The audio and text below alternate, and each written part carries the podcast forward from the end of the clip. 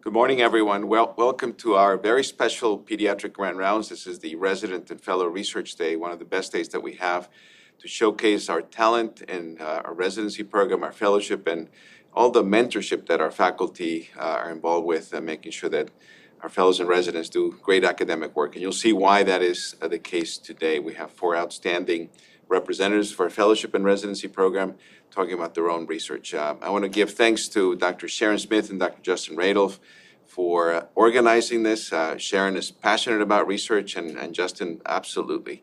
There's no question about that. This is so important for them, and it's so important for me as the chair that we actually represent academics in this way. Uh, so I'm not gonna spend more time, so we give enough time for the presenters and the questions, and then we will. Uh, the organization is that after each one of the presenters, we'll have questions, two or three questions, and Dr. Radolf will moderate that. So Dr. Smith, again, thank you again for doing this. Please come up and introduce the session. Awesome. Thank you so much. Um, so welcome to Research Day. This is my favorite Grand Rounds of the year. Uh, a few brief thank yous. I wanted to thank Amanda Ross. Uh, she is the Senior Program Coordinator for several fellowship programs. She really did an amazing job organizing collection of abstracts, sending them out for scoring, uh, creating a smart sheet, putting together the program. By the way, on the Grand Rounds announcements in this link, there is a program, it's electronic, with all of the abstracts submitted from all of the residents and all of the fellows, and I invite you to read some phenomenal research. Um, I also wanted to thank the review committee. I leave you anonymous on purpose because I don't want everyone to, like, try to bribe you into scoring abstracts higher. Thank you for all the work in scoring all of the abstracts for this year. And Dr. Salazar, thank you for your unwavering support of trainee research here. It means a lot for all of us. Um, and Dr. Justin Radolf, who will be up in just a moment, is our Senior Scientific Advisor, Professor of Medicine. He has moderated every single grand, Grand Rounds with resident and fellow research since we started, and I am so thrilled that he's doing this. And lastly, before I let Justin take over, I wanted to thank all of the residents and all of the fellows who somehow, in the middle of COVID, were able to conduct an entire research project, do their analysis, write an abstract, and get it submitted, whether they're presenting here or not. You did an amazing job, and I take my hat off to you. Congratulations on an amazing year. And for our four speakers, these are the four highest scoring best abstracts of the year, and I am so thrilled to hear uh, their talks. I'm now gonna turn things over uh, to Dr. Radolf to moderate our platform session. Justin? Thank you, Sharon. This is always a great pleasure for me. It's also a very great honor. Uh, pediatric residency is obviously a time when people have to learn to become superb pediatricians, but we, we hope to strive, we strive to do more. We wanna instill in them a love of academics and hopefully a love of research, and I think that the talks that you're going to hear demonstrate that we are succeeding in that in that mission. So for our first speaker, hopefully I get her name correct, is Anthi Sivalinganath. I hope I got that, came close to that. Who's gonna be talking about language exposure of high-risk infants in a level four neonatal intensive care unit, a staff survey. Thank you much.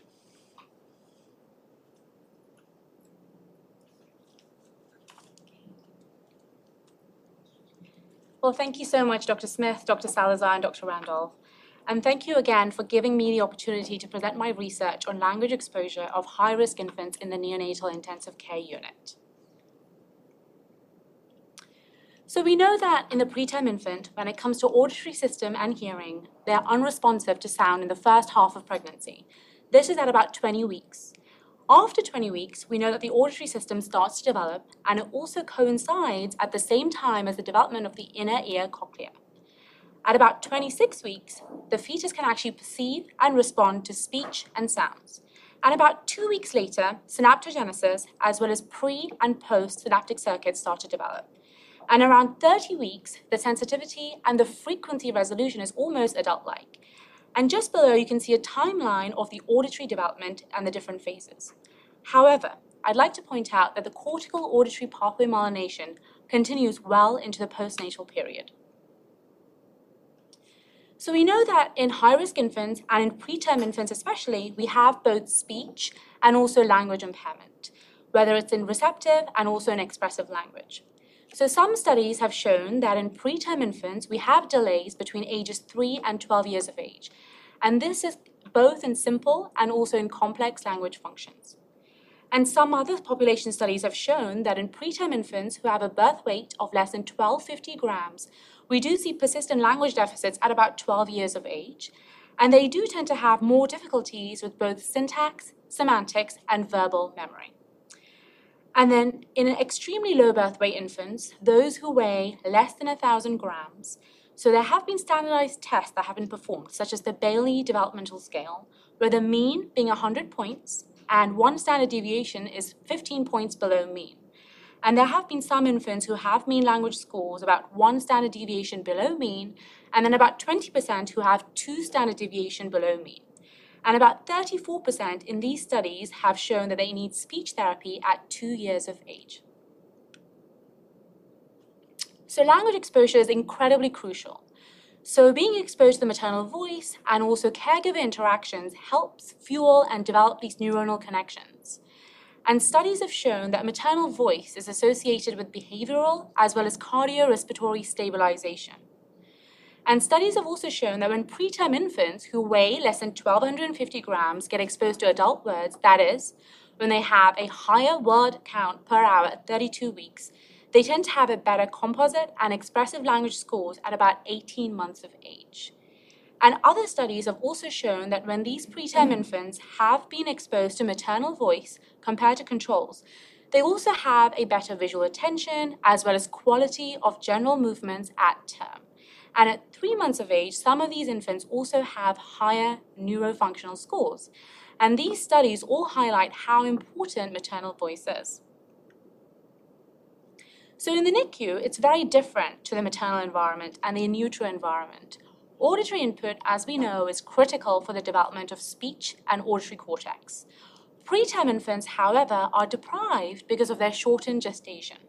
And the NICU environment has a variety of sounds. So, for example, they tend to have electronic sounds, and some even reach over 100 decibels. And sometimes you get prolonged periods of silence, and you also have alarms, which is very different to maternal and other speech sounds. And these are significantly reduced. This in turn goes on to impact both auditory brain maturation as well as subsequent speech and language development, which is very crucial to the preterm neonate. So the purpose of my study was to determine the current staff knowledge as well as practices with respect to language exposure in the neonatal intensive care unit. This here is the overall project outline in terms of the quality improvement project that occurred at both NICU sites at Hartford Hospital as well as Farmington. We initially wanted to conduct parent and staff baseline surveys and then to, to ascertain what is the um, knowledge gap in terms of language exposure in staff at these NICU sites. Then we wanted to implement interventions for staff. So this included mandatory education such as cornerstone modules, as well as parental education in the form of pamphlets. After this, we wanted to actually set up our own Read to Grow program and, and provide books in the NICU, as well as log cards as well, and then continue to develop and monitor responses in both staff and parents. My part of the survey is the staff baseline survey. So in my study, NICU staff were invited to participate in an anonymous and in an online survey. The survey was developed using REDCap application, and there were 19 questions in total, and it focused on two categories. The first being background knowledge, and the second being staff practices. When it came to the background knowledge, there were prenatal and postnatal brain developmental questions, and there were three questions per category. And the next were the language outcomes, and there are about five questions per category. There were also staff practice questions, and this focused on daily patient interactions as well as parent education on language exposure, and this is about eight questions. The survey was distributed to all NICU staff over a four month period from May 1st to August 31st. We also sent out staff reminders in the form of monthly NICU newsletters, staff emails every week, we also wanted to make sure that these surveys were accessible, so we posted QR codes in the NICU and staff lounges. So here is an example of some of the questions from our survey. So the first question focuses on prenatal brain development. In a fetus, by how many weeks of completed gestational age are all major auditory structures formed? the correct answer being 25. The second is an example of postnatal brain development. And An example includes in a child, brain development is greatest during the first, and the correct answer being three years. We also had questions about staff interaction. So the last question here talks about do you talk to your patients during the following instructions? And then we asked staff to select all that applied, whether it's care times, during procedures, during feeds, changing diapers, holding, and also during exam as well. So this slide talks about the results from my study. So in total, 96 out of 198 staff members responded to the survey, which is about 48% of staff members. So the first is a bar chart, and this looks at the staff subgroup responses. So we saw that 71% of all attending physicians answered our survey in the NICU, followed by 40% of neonatal fellows, followed by 38% of physician assistants, and also advanced practitioners. We also had a high response from the volunteer cohort, which is about 74% of them. The next is a pie chart, and this looks at the total responses of all of the staff group. So the highest being 44% from clinical nurses, followed by 15% in volunteers, and then 11% in attending physicians. The next slide here shows the results from the actual staff survey response itself. There are three different pie charts, the first being prenatal brain development, the second is postnatal, and then the, the final one is the language outcomes. I'd like to talk a little bit more about the numbers here. So the percent within the pie chart represent the total percent of the staff who got these who answered the surveys. The numbers below are color coordinated. So, for example, in the first pie chart, you can see that 0% is blue, and that coordinates to um, 0% of the questions being answered correctly followed by green, which is about a third of the questions being answered correctly, yellow, which is about 67%, and then finally red, which is 100%. So we saw that when it came to prenatal brain development, 7% of the staff got them 100, 100% of the time correctly. When it came to postnatal brain development, only 5% of the staff got 100% of the questions correctly. However, when it came to language outcomes, 73% of the staff got 100% questions correctly, and they did very well when it came to this. So, when it came to staff practices related to language exposure, and in particular to reading books, 94% of the staff reported there were books present at the bedside. However, 93% never read to their patients. And then when it came to staff interaction, 17% encouraged parents to read to their infants, and only 28% of the staff reported maybe it would be difficult for them to read to their patients. In terms of staff practices, 65% of the staff members reported that they talk to their patients during every interaction. And the bar chart here further divides that. So 65% being on every interaction, 27% on most interaction, and then 3 in fewer interactions and the commonest interactions were holding, care times, and daily physical exam. So finally, I'd like to highlight where we are in terms of our quality improvement project. So we were successful in conducting both the parent surveys as well as the staff survey.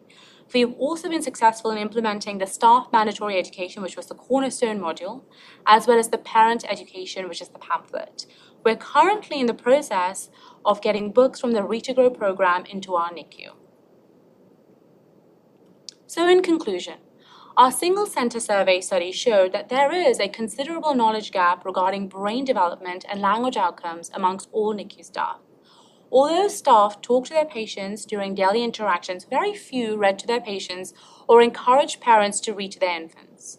As part of the whole quality improvement project, educational resources for staff and parents have been implemented, and will continue to do follow-up surveys to monitor NICU staff and parents' attitudes towards reading and language exposure.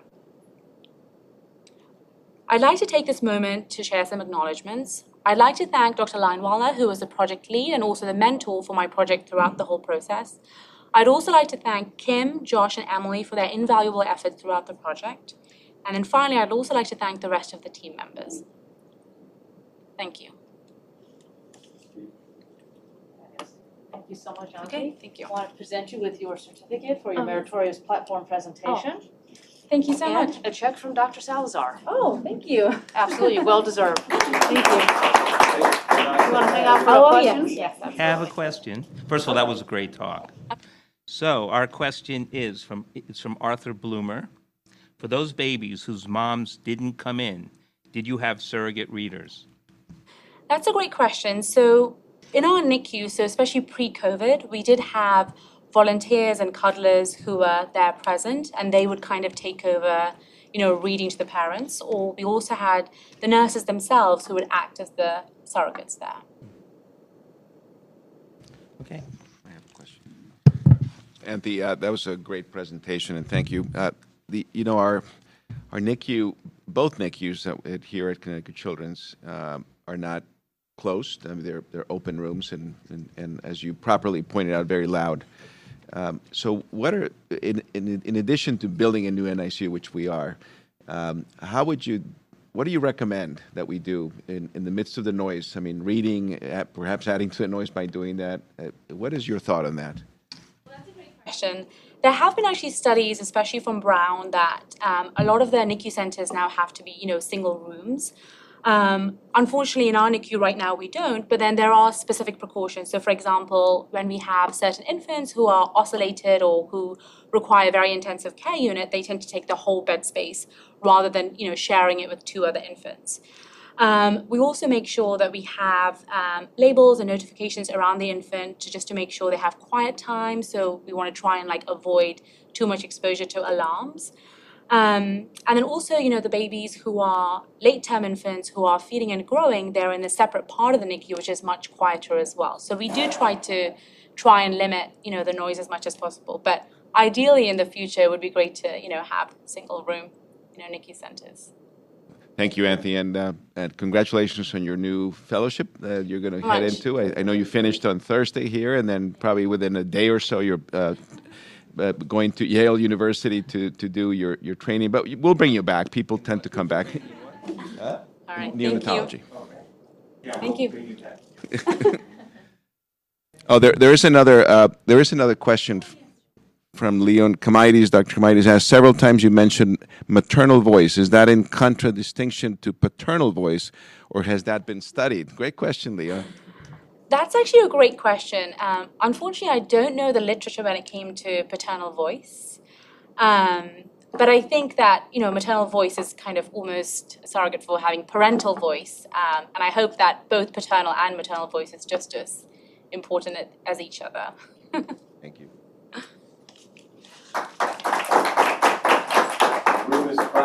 Seriously. As a new grandfather, I hope it matters whether it's maternal or paternal. Okay, that was great. So moving on with our program, our next speaker is Hadi El Tayabi. His uh, talk is entitled Allogenic Blood Transfusion and AIS Surgery, which adolescent idiopathic scoliosis, he told me, how a national database can improve patient safety.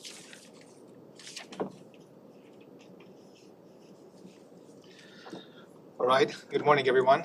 Um, uh, So again, the topic is titled uh, Allogenic Blood Transfusion and Adolescent Idiopathic Scoliosis Surgery, or AIS surgery, um, how the NSQIP database can improve uh, patient safety. Uh, First of all, I would like to thank all the co-authors uh, on this project for their generous participation and efforts. Uh, We have no disclosures. So posterior spinal fusion in treating scoliotic curves is considered to be an invasive procedure. Um, procedure is invasive with multiple potential complications, including acute infection, paralysis, pulmonary complications, uh, pseudoarthrosis, and uh, blood transfusion that might mandate uh, blood loss that might mandate blood transfusion. Uh, this study came out in 2014. It included 44,000 patients from a nationwide inpatient database. Um, they reported that 30% of patients, uh, pediatric patients with idiopathic scoliosis who underwent spinal fusion, uh, received blood transfusion. Well, blood transfusion is- not without complications. Uh, back in the days, we were uh, worried about bloodborne infections, although uh, much less nowadays. Now we are more concerned um, of um, non-infectious, immune-modulating risks, transfusion-related uh, acute lung injuries, and coagulopathies. Uh, this study came out in 2019. It's a systematic review that included 76 articles. Um, it uh, reported that transfusion is associated with uh, post-operative complications, especially uh, infectious complications and prolonged length of stay. uh, it showed also uh, evidence of possible dose-response relationship that may exist between morbid events and the number of RBC units administered. This was, however, not statistically significant.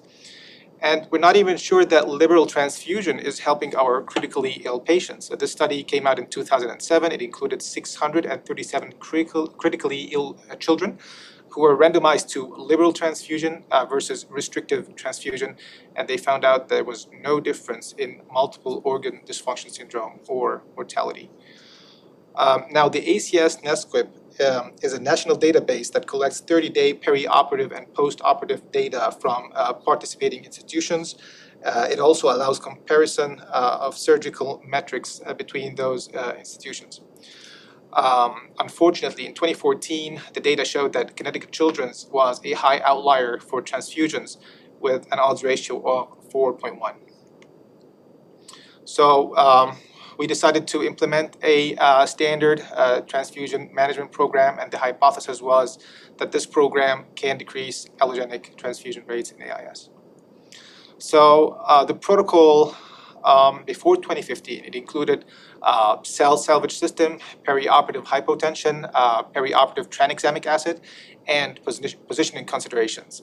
Uh, we found out there were two deficiencies in this protocol. Number one was a wide variability uh, in laboratory-based allogenic blood transfusion thresholds among different anesthesia providers, and there was also a lack of communication between the surgeon and the anesthesia team. So we decided to uh, simply encourage discussion between surgeons and anesthesia, anesthesia team during and after each procedure uh, guided by these uh, thresholds for uh, transfusion. And these uh, thresholds were uh, loose thresholds just as a starting point for the discussion. These thresholds are uh, laboratory parameters such as um, hematocrit value less than 22%, hemoglobin level less than 7 grams per deciliter, and clinical hypotension, which is um, defined as mean arterial blood pressure less than 65 millimeter mercury or the need for pressor support despite fluid resuscitation. Inclusion criteria for our patients included a diagnosis of AIS, those who are uh, 10 years or older, uh, who received posterior spinal fusion. Uh, exclusion criteria included those who had syndromic or neuromuscular scoliosis, pre-existing coagulopathy, and osteotomies performed during um, scoliosis surgery. We collected demographic data, estimated blood loss, volume of allogenic blood transfusion, which will be referred to from now on as ALBT, and volume of cell salvage uh, system blood transfusion, which will be referred to from now on as CSBT. Uh, patients were uh, divided into two groups. Group A, those who had the surgery before 2014, uh, before implementation of the new protocol, and Group B, those who had the surgery done between 2015 and 2019 after implementation of the new protocol. These are the results. Uh, group A included 92 patients. Group P, Group B included 198 patients, and there was no uh, statistically significant difference in demographics, including gender, age, fusion levels, BMI, and number of cases done per surgeon. Uh, the ALBT went down from 324 uh, ml per patient in Group A to down to 85 ml per patient in Group B. The CSBT went down from 326 to 228, and the total blood transfusion um, amount went down from 650 to 313, and this was all statistically significant. This is a uh, histogram that shows the allogenic transfusion rates for AIS surgery. Um, you can see the blue bar uh, represents the total number of patients. Uh, the orange bar represents the number of patients receiving ALBT, the gray line, uh, gray line there shows the percentage of patients receiving ALBT. So you can see here from the chart, um, the gray line shows that in 2013, uh, 65% of our patients received ALBT in 2013. Uh, this uh, went down to only 22% in 2019, reaching lowest of 8% in 2018. This is another histogram that shows the cell salvage uh, transfusion rates for AI surgeries, uh, surgery in our institution. Uh, you can see the blue bar again shows the total number of patients. The orange bar shows the number of patients receiving CSBT. And the orange line um, up there is the uh, percentage of patients receiving CSBT. And you can see from the orange line, the CSBT was um, stable over time with about uh, 80%, average of 80%. The EBL or estimated blood loss, uh, ml per patient, has been um, decreasing but not statistically significant. Uh, so there is no gold standard uh, transfusion rate against which institutions can compare or evaluate their transfusion rate or uh, transfusion protocol. Uh, in this study, the ALBT went down from 65% in 2019, 2013 down to 22% in 2019, reaching lowest of 8% in 2018. And this is consistent with recent studies that showed that the ALBT following AIS surgery is somewhere between 13% to 23%. CSBT decreased as well. Um, this was not studied, but we think that this might be a reflection of a general surgeon's general reservation to do any sort of blood transfusion. Limitations, of course, um, include a Hawthorne effect, maybe partially. However, the argument against this is uh, that the um, effect of the new protocol was long lasting. Uh, confounding factor uh, may uh, be an improvement in surgical technique over time that decreased blood loss and thus uh, decreased the uh, blood transfusion. However, there was no obvious change in surgical practice over time that we um, can point out. Um, how do we calculate the EBL is another limitation. We relied on OR staff worksheet, which is not 100% accurate. It's a rough estimate. And we are also aware that the uh, new protocol um, uh, relied on loose guidelines that were superseded by intraoperative communication. There were no rigid parameters. So we concluded that evidence-based standardization of transfusion decisions for patients with AIS uh, undergoing spine fusion uh, lowers volume of ALBT per patients as well as the total number of patients receiving ALBT.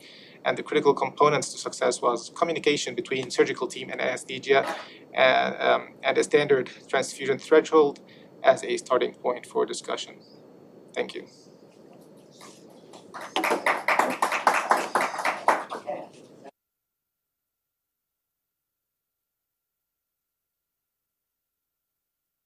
Uh, So first of all, from Christian, Kristen, excuse me, Pierce, EBL has changed somewhat.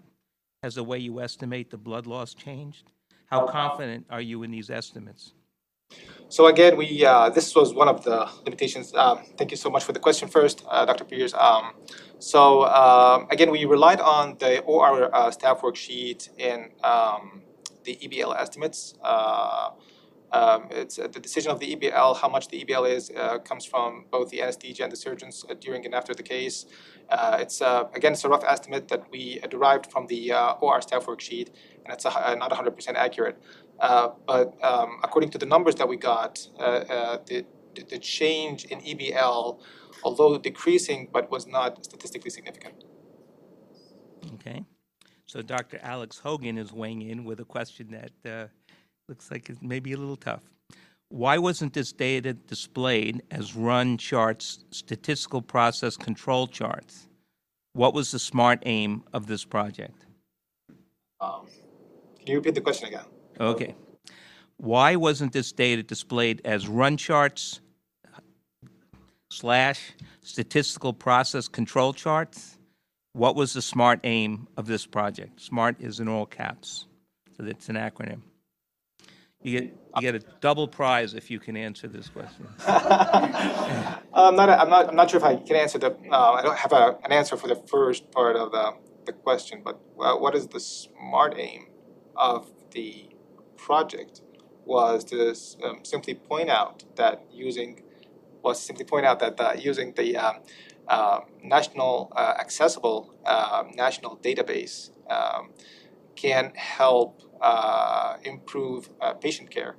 So we uh, obviously showed that from our analysis of the NSQIP data in 2014, and uh, upon which we changed our protocols, and this showed good results, obviously, in uh, uh, blood transfusion rates. Um, although we um, uh, admit that there might be a partial Hawthorne effect, uh, but again, uh, in the end, we had uh, good results uh, after simply analyzing national data provided through the NSQIP uh, data. Okay? So finally, um, Kristen Pierce says, excellent presentation. Thank you so much, Dr. Pierce. Manny, I wanted to uh, present you with your certificate for your meritorious platform presentation Thank and so the much. all-important check from Dr. Salazar. Thank you so much. Thank you so Congratulations, much. well done.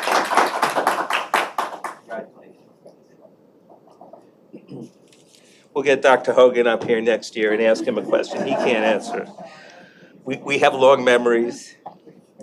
Okay, so for our next speaker, it's, it's, a remote presentation, I'm told. It's Timothy Famdui. His talk is called Kawasaki Disease in the United States Before and During the COVID Era.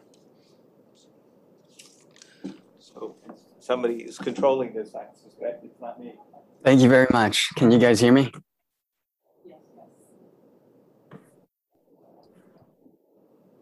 Go ahead. Wonderful. My name is Timothy Famdui, and ladies and gentlemen, I am here to report on the epidemiology of Kawasaki disease in the United States before and during the COVID era. So, Kawasaki disease is an acute, febrile, and self limited vasculitis that typically affects children less than five years of age. Coronary artery aneurysms, or ectasias, develop in up to 25% of untreated children and may result in myocardial infarction or sudden death. In the US, over the past two decades, the incidence of Kawasaki disease has reported to be stable. And historically, there is a slight male predominance with a male female ratio of 1.5 to 1, as well as an overrepresentation in Asians uh, or patients who identify as Asians or Pacific Islander compared to the general population. The etiology and pathogenesis of the disease is unclear. However, several studies suggest an association with viral causes. Next slide. Coronaviruses associated with, in fact, coronaviruses have been associated with Kawasaki disease even before the COVID pandemic. And early in the pandemic, studies from France and Italy report an increase in monthly incidence by four and 30 fold, respectively. In the US, rates of KD like cases were initially reported to increase as well. However, a national study has yet to be done reporting on the epidemiology of Kawasaki in the US since the pandemic. Next slide. And so, uh, the purpose of our study was to determine the incidence of Kawasaki during the year 2020 and to compare it to a historic time period of January 1st, 2016 through December 31st, 2019, and to compare the characteristics of children in each cohort. Next slide.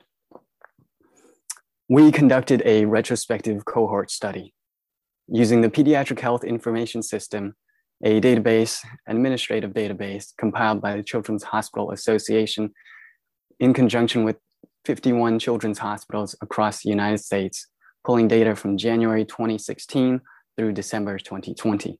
Next slide. For our study, we included children admitted to a PHIS hospital, aged birth through 17 years of age, with the ICD 10 diagnosis code for Kawasaki disease, who received at least one dose of IVIG. Next slide. We excluded those who had second admissions, those who were missing key data elements, and those who did not receive IVIG during the study period. Next slide. Records were divided into two groups. The first group were those admitted during the year 2020, and the second group, the historic group, being those admitted between January 1st, 2016 through December 31st, 2019. Next slide. We collected the following data elements. We defined severe disease as those who received adjunctive therapy or IVIG resistance therapy in accordance with the 2017 American Association guidelines for Kawasaki disease. Slide. And these are our results. Next slide.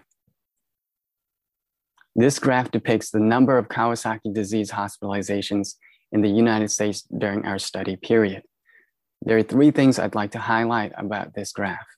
Number one, that Kawasaki disease hospitalizations demonstrated a seasonal variability with annual peak incidence between December and April. Number two, that Kawasaki disease admissions between 2016 through 2019 were stable, with an average annual Kawasaki admission rate of 1,700. And that is in comparison to a significant decrease in the year 2020, with approximately 1,400 uh, admissions. And then finally, there were two peaks observed in 2020. The first being in January and the second in May. Next slide. A total of 8,271 subjects were included in our study. We report that the median age increase from our historic cohort to our 2020 cohort from 2.9 to 3.1. And this is driven by an increase in hospitalizations in those aged 10 through 17, as well as a corresponding decrease in those aged 1 through 4. Next slide. The majority of the subjects were male, and which was sim similar across the study period. Next slide. In regards to race, although the rate of subjects identified as Asian showed a significant decrease, in both cohorts, there's a significant Asian overrepresentation. Next slide. The remaining distribution of race and ethnicities were unchanged throughout the study period. Next slide. Rates of private insurance decreased, whereas rates of public insurance increased. Next slide. There was a significant increase in the rate of ICU admissions, nearly double from 8% in 2016 through 2019 to 15% in the 2020 cohort. Next slide. Additionally, there was a significant increase in those cases identified as severe, as evidenced by those cases increasing in adjunctive therapy, as well as increases in IVIG resistance therapy usage. Next slide.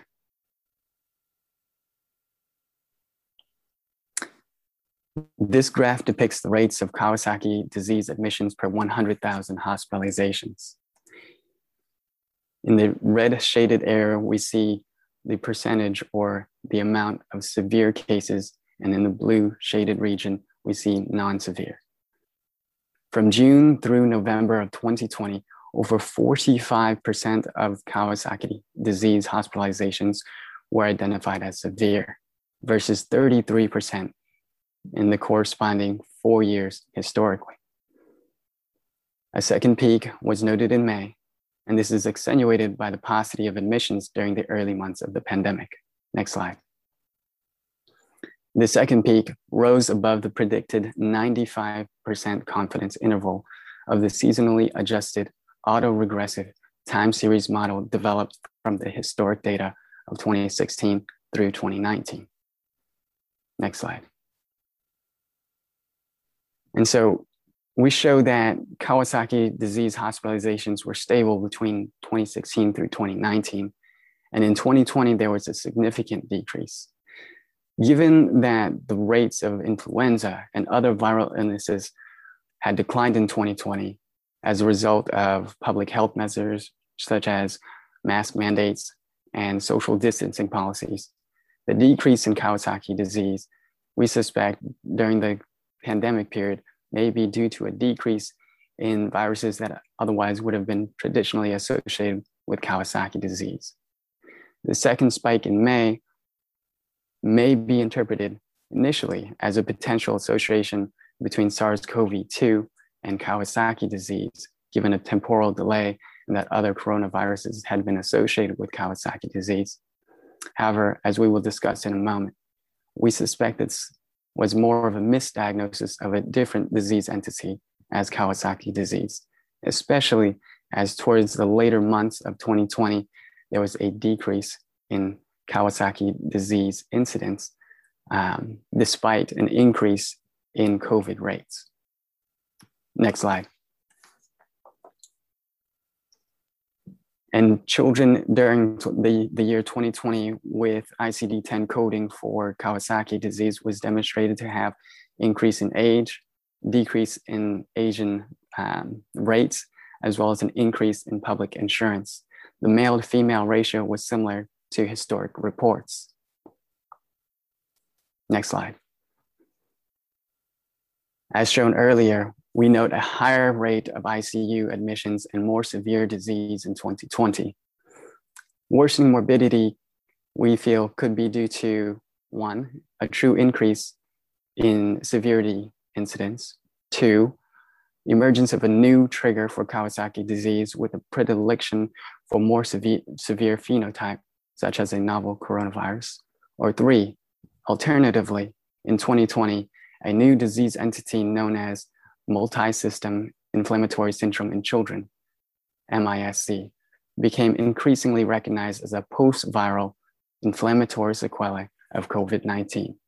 And given the significant clinical overlap between the conditions and that guidance on ICD-10 coding uh, for MISC was not introduced until approximately July 2020, our observed findings, as well as this, the second peak in May, could potentially be attributed to the mislabeling of the new disease entity, MISC, as Kawasaki. And this is supported by the following observation. Number one, an increase in median age given that MISC commonly affects older children. Number two, an increase in adjunctive therapy as steroid therapy is increasingly becoming standard treatment for MISC. Number three, increase in public insurance given that COVID the precursor for MISC, disproportionately affected children with lower ec- social economic status. And number four, an increase in ICU admissions, given that myocardial dysfunction, as well as shock, more commonly occurs, occurs in MISC. And then finally, that there was an observed decreased incidence in KD rates after guidance on ICD 10 coding for MISC was published and despite an increase in COVID rates later in the later months of 2020. Next slide. Some limitation should be acknowledged. Our data relies heavily on discharge ICD diagnosis codes, which may not always reflect a patient's actual diagnosis. And given the nature of the database, we are unable to review the patient's charts for the clinical data and lab results to verify these diagnoses. And then finally, given that the overlap between MISC and Kawasaki's disease is still under investigation, there's much to be learned. Next slide. In conclusion, compared to the prior years, in 2020, the annual rate of pediatric Kawasaki disease admissions decreased. A second peak of subjects with ICD 10 coding for Kawasaki disease was observed in May. Older children with public insurance and severe disease showed the greatest increase, potentially reflective of MISC. Given that long term complications of MISC have yet to be fully elucidated, children with the diagnosis code for Kawasaki disease, especially early in the pandemic, may warrant close monitoring by pediatricians, cardiologists, and clinicians alike. And finally, clinicians should be wary of a possible rise in Kawasaki disease rates in the post COVID 19 era as mask mandates are lifted and other viruses associated with Kawasaki disease return. Before I conclude, I'd like to make a few acknowledgements. I'd like to thank Dr. Smith, Kathy Hurst, Dr. Stern, for your help and your mentorship throughout the project. I'd like to uh, extend my appreciation to Dr. Brimacombe, Dr. Hogan, and Dr. Salazar for your contributions in this project. This concludes my talk. Thank you for your time and for your attention. Um, we have questions? No questions. question. Okay, I, I have one. Uh, so Timothy, um, so it, it does appear as if there's some real problems in the databases. These patients, I think, clearly have been misdiagnosed. Um, is there going to be any effort, or are you aware of any way in which this can be corrected? Yeah, so that is one of the, the greatest limitations of the PHIS database. Unfortunately, we can't go into the patient's chart to make a full assessment of their clinical history, their documentation, their lab work to make that full diagnosis. And then on top of that, even if, if we were able to go into the patient's chart to review their labs, their clinical documentation, it's not guaranteed that we would be able to fully elucidate or differentiate between the two disease entities. Number one, because um, the awareness of this new disease entity um, did not uh, come up right at the beginning of the uh, COVID pandemic. And then number two, ubiquitous testing for COVID uh, was not implemented until much later in the um, pandemic. I was wondering, for, excuse me, sorry, for our patients, uh, perhaps some of them we could go back and do serological studies and see if they if they actually had COVID nineteen. So, but we do have a question from Dr. Ching Lau.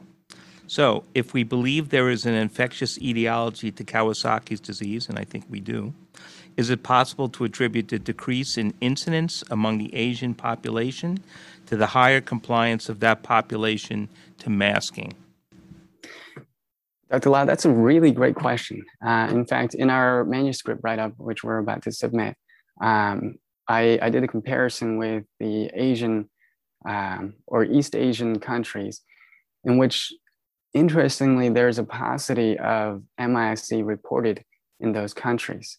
Um, and whether that's due to better or more strict uh, adherence to uh, public health policies such as masking or stay at home policies um, has yet to be uh, fully you know uh, described i mean i could potentially see that as a, a possibility um, interestingly there's a new um, JAMA article literally published uh, i want to say four or five days ago um, showing an increased risk for uh, patients with uh, identified who identified as asians to develop misc which is kind of a bit of a, a, uh, incongruency there. Um, but I, I, I, think that's a really great question, Dr. Lau, and something that we should uh, definitely look into a little bit more in the future. Thank you, Tim. We, we have to move on. Um, yes, sir. Dr. Smith will have a, uh, the $10,000 check for you and your, uh, in your survey. Uh, so thank you very much. We'll move on to the next speaker. Thank you, sir. Take care.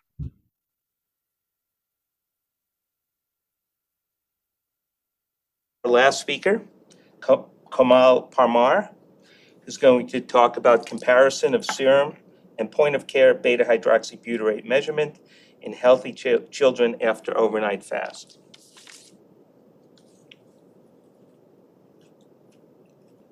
All right, thank you, everyone. Um, I'll just get started. I have no financial disclosure.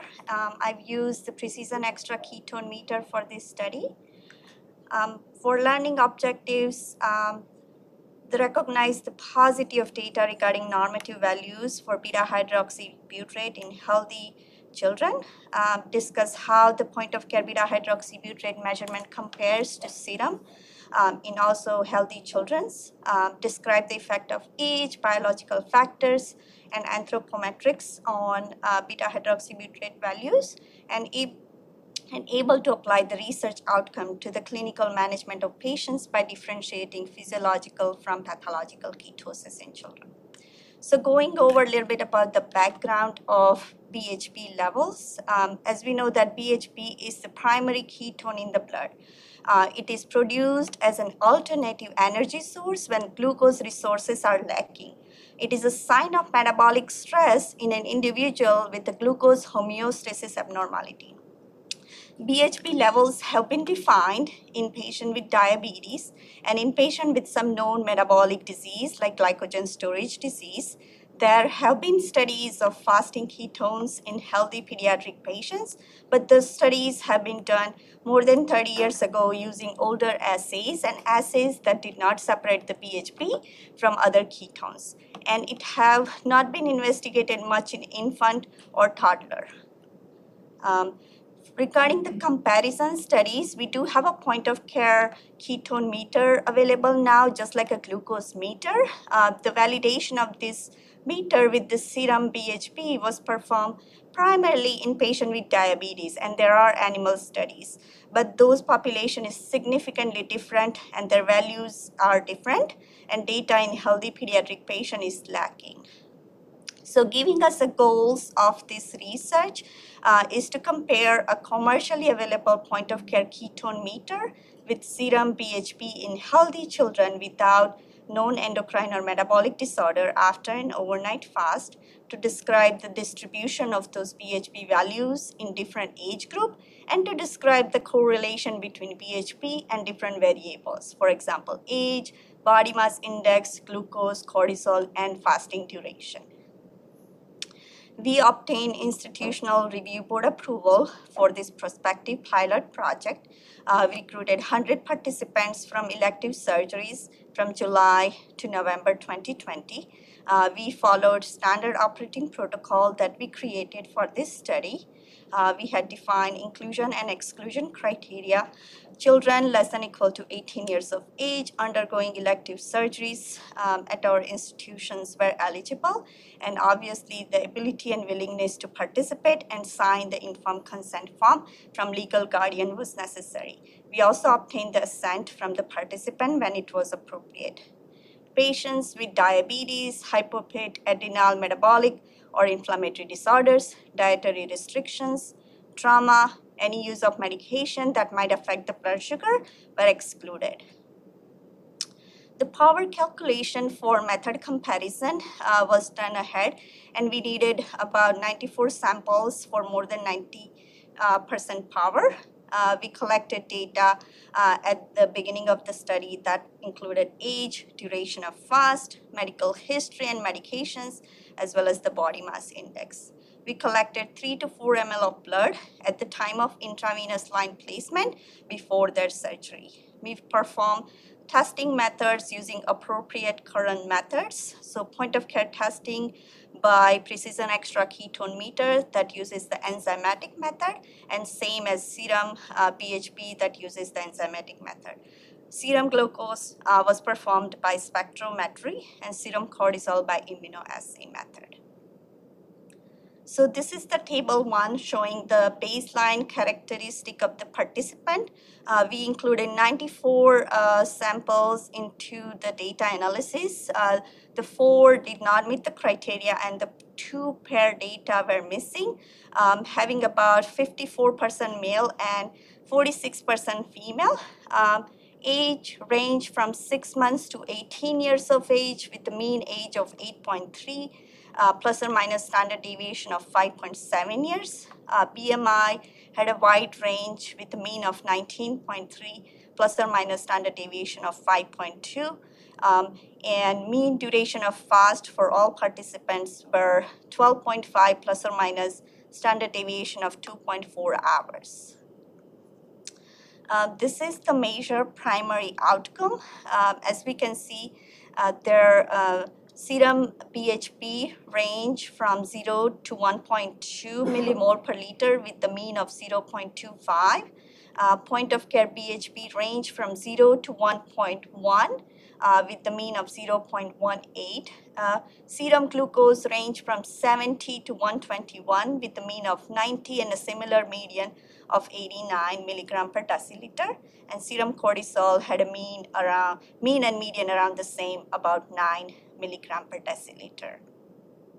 It is important to note over here that the serum BHB over 1 millimole per liter was rare after an overnight spa, after an overnight fast in all participants, um, and about two thirds of the children had uh, levels less than 0.3 millimole per liter after an overnight fast. So this is the first graph. Uh, uh, this shows uh, the, the agreement. Uh, we use the Bland-Altman plot analysis for method comparison between point of care and serum BHB.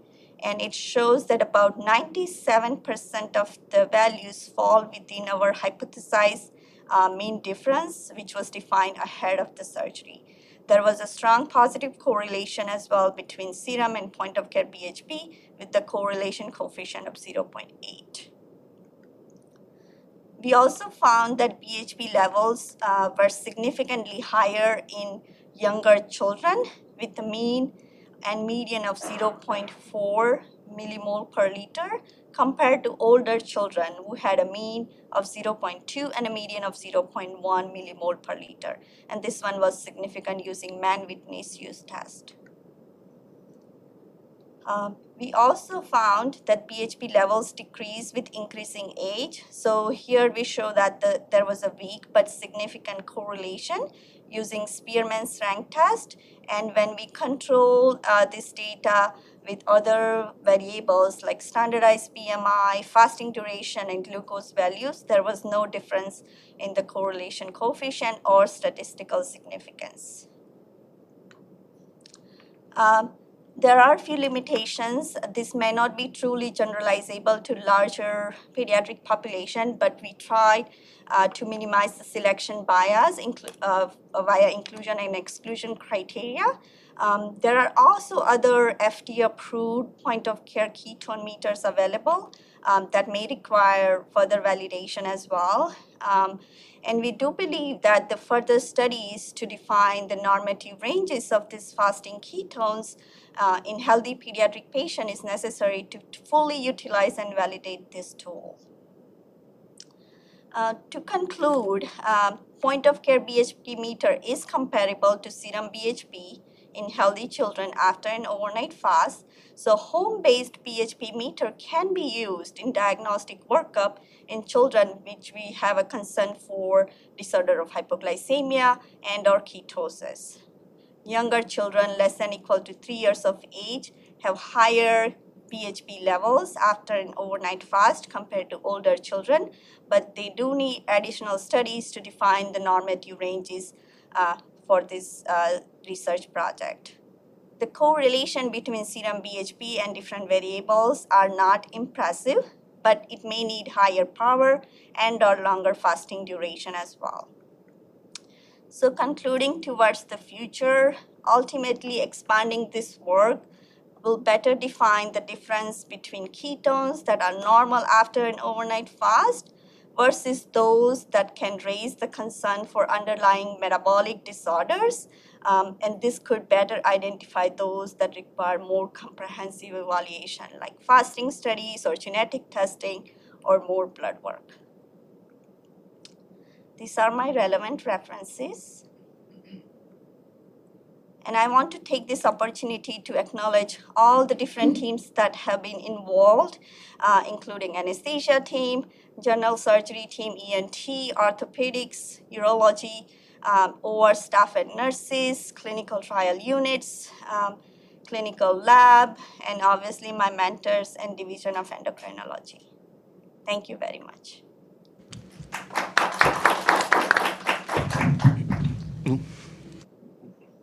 Uh, we have any questions? No? Let's give it a second. While we're waiting, I guess as a, as a non, well, we don't, no, yes, no? Uh, as a non-pediatrician, it seems to me another potential use of this would be for mon- people to monitor themselves who are on non, who are on ketogenic diets.